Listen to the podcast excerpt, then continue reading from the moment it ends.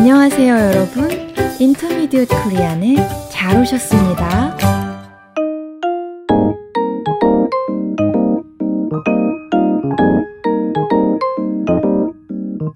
여러분 안녕하세요, 유쌤입니다. 안녕하세요, 민쌤입니다. 민 선생님, 날이 많이 따뜻해졌어요. 네, 아침 저녁에는 약간 쌀쌀한데 낮에는 덥더라고요. 일교차가 심하니까 여러분 모두 건강 조심하시고요. 오늘은 일상에서 자주 쓰는 유용한 표현을 배워보는 시간이에요. 오늘의 표현은 뭘까요? 민 선생님 소개해 주시겠어요? 네, 오늘은 손발이 맞다 라는 표현을 준비했어요. 아, 여러 사람이 같이 일할 때 사용할 수 있는 표현이네요. 맞아요. 함께 일을 하는데 마음이나 의견, 행동 방식 등이 잘 맞는다는 뜻이에요. 손발이 잘 맞으면 같이 일하기가 쉽겠네요. 그렇죠. 또 일하는 게 재미있고 신나겠지요? 민 선생님은 혹시 같이 일하는 사람들과 손발이 잘 맞았던 경험이 있으세요? 글쎄요. 아, 예전에 선생님들과 함께 응답하라 대한민국이라는 역사 캠프를 진행할 때가 생각나는데요. 아, 그때 같이 준비했었지요? 미국에 이민 온 한국인들의 삶을 다루었던 것 같은데요. 맞아요. 그때 유 선생님은 전체 프로그램을 기획하셨고 저는 행정일을 맡았지요. 재미있는 활동으로 어린이반 수업을 준비한 선생님도 계셨고요. 한국인들의 이민 역사 자료를 정리해준 선생님도 계셨어요. 네, 어떤 선생님은 맛있는 간식과 요리 활동을 준비해 주셨잖아요. 그렇죠. 또 춤과 노래로 우리의 역사를 표현하도록 도와주신 선생님도 계셨고요. 사실 그렇게 손발이 잘 맞기가 쉽지 않아요. 맞아요. 그때 생각을 하면 지금도 정말 뿌듯해요. 청취자 여러분은 어떠세요? 손발이 잘 맞아서 행복했던 경험 있으세요?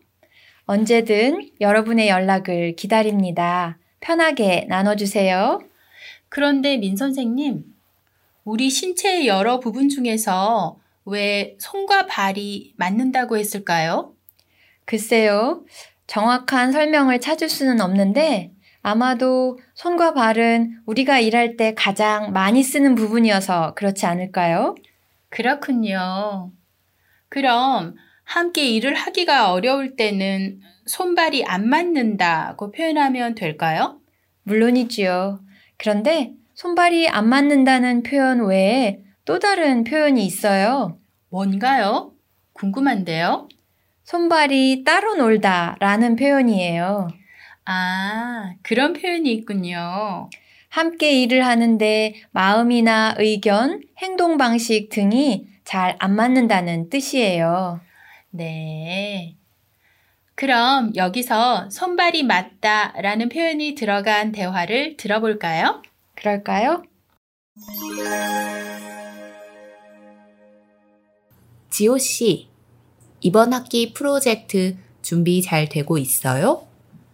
네, 함께하는 친구들과 손발이 잘 맞아서 재미있게 하고 있어요. 다행이네요. 수영 씨는 친구들하고 제주도 여행 준비하는 거 어때요? 서로 의견이 달라서 계획 세우는 게 쉽지 않네요.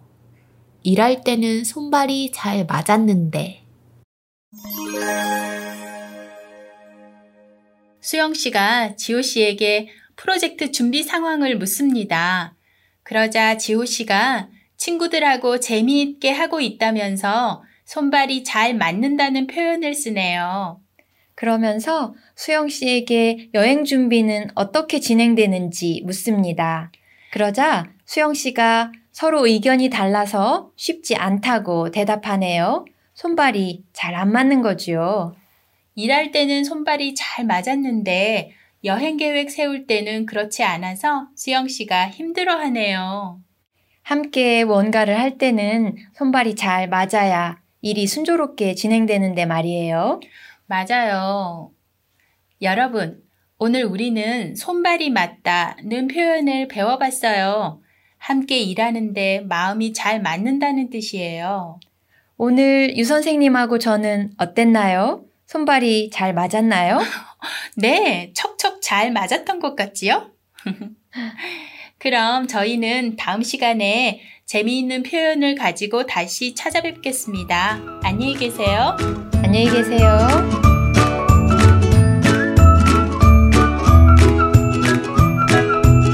여러분, 우리 팟캐스트에서는 대본을 제공하고 있어요. 혹시 안 보이시면 여기 올려진 링크를 눌러보세요. 그리고 질문이나 의견은 for intermediate korean at gmail dot com으로 보내주세요. 여러분의 응원이 큰 힘이 됩니다.